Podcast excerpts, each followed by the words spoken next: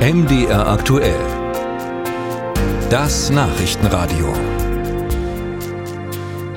Klimaaktivisten der letzten Generation haben heute einmal mehr Teile des Berliner Straßenverkehrs lahmgelegt. Blockaden hat es in den Bezirken Charlottenburg, Prenzlauer Berg, Pankow gegeben. Die Klimaaktivisten haben sich auf der Straße festgeklebt und damit den Verkehr zum Stehen gebracht.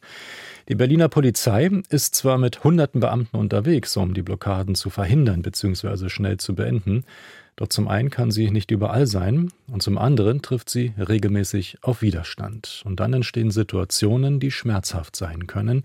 Auf einem Video in den sozialen Netzwerken sind Polizisten zu sehen, die vor ein paar Tagen einen Klimaaktivisten mit Schmerzgriffen von der Straße geholt haben. Diese Griffe sind dem Demonstrierenden vorher angekündigt worden. Hier mal runde 20 Sekunden aus diesem Video. Achtung, es tut weh. Wenn Sie mich zwingen, wenn Sie Schmerzen beim Kauen haben und beim Schlucken, dann bitte ich Sie jetzt rüberzugehen. Jetzt sofort. Ansonsten werde ich Ihnen Schmerz zufügen. Gut, dann los. Hoch.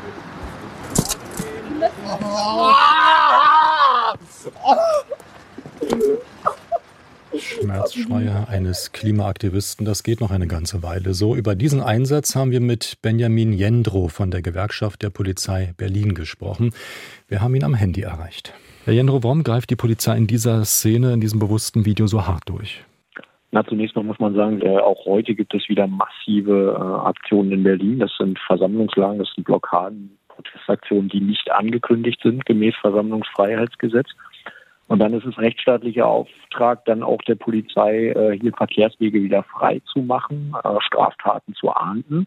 Und das probieren unsere Kolleginnen und Kollegen nicht nur mit reichlich Speiseöl, sondern auch erstmal mit einer sehr bürgerfreundlichen Kommunikation. Und das sieht man auch bei diesem Videoausschnitt, der natürlich nicht den ganzen Einsatz zeigt, ähm, von einer Protestaktion in den vergangenen Tagen, dass der Kollege dort sehr transparent umgeht mit das dem, was er dann vorhat. Und was, was genau meint da ähm, bürgerfreundliche Kommunikation? Na, in erster Linie ist es so, dass man natürlich versucht, das persönliche Gespräch zu suchen. Sie weisen also die Leute darauf hin, dass sie bitte von der Straße sich wegzubewegen haben. Und das geht dann, wie in dem Fall auch ähm, am 20. April, auch über Lautsprecherdurchsagen durch die Polizei, wo nochmal darauf hingewiesen wird, dass hier gerade geltendes Recht gebrochen wird und dass die Polizei äh, nicht nur die Aufgabe hat, sondern auch die Pflicht, dann diese Blockade aufzulösen. Und das hat der Kollege in dem Videoausschnitt ja auch getan. Also da nimmt sich die Polizei auch ähm, regelrecht Zeit und versucht auch zu erklären und das mehrfach gegenüber dem Demonstrierenden. Na, es ist im Regelfall nicht so, dass unsere Kollegen hinkommen und sofort die Leute von der Straße reißen, ja, sondern ähm, man hat natürlich auch die Versammlungsfreiheit, die auch geschützt werden muss in Deutschland gemäß äh, der Grundrechte eines Menschen, auch wenn so eine Veranstaltung nicht angemeldet ist ähm, ist es so, dass man dann natürlich erstmal spricht und dass man darauf hinweist, was da gerade begangen wird, dass man polizeiliche Maßnahmen erklärt, was der Kollege auch sehr transparent gemacht hat. Und sowas zieht sich dann. Und dann versucht man so eine Protestaktion aufzulösen, damit wichtige Verkehrswege wieder freigemacht werden. Hm, da, wo Wörter dann nicht mehr helfen, dann kommt die nächste Stufe, dann muss Gewalt angewendet werden. Aber gibt es kein milderes Mittel, als auch mit Schmerzgriffen zu arbeiten? Naja, die Frage ist immer, wie bekommt man eine Person von der Straße? Und der Kollege hat es sehr transparent gemacht. Erstmal versucht mit Kommunikation und er hat darauf hingewiesen, was der nächste Schritt wäre. Man kann jetzt natürlich von außen immer, immer sagen, das war das falsche Mittel. Es wird auch intern ausgewertet. Das macht die Berliner Polizei auch.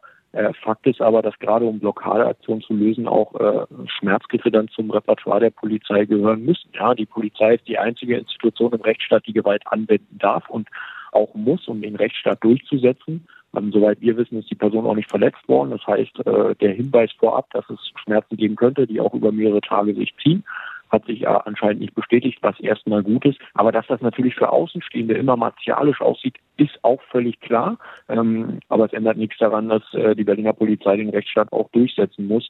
Und ich glaube, im überwiegenden Teil gelingt uns das auch ohne so eine Videoschnipsel zu generieren.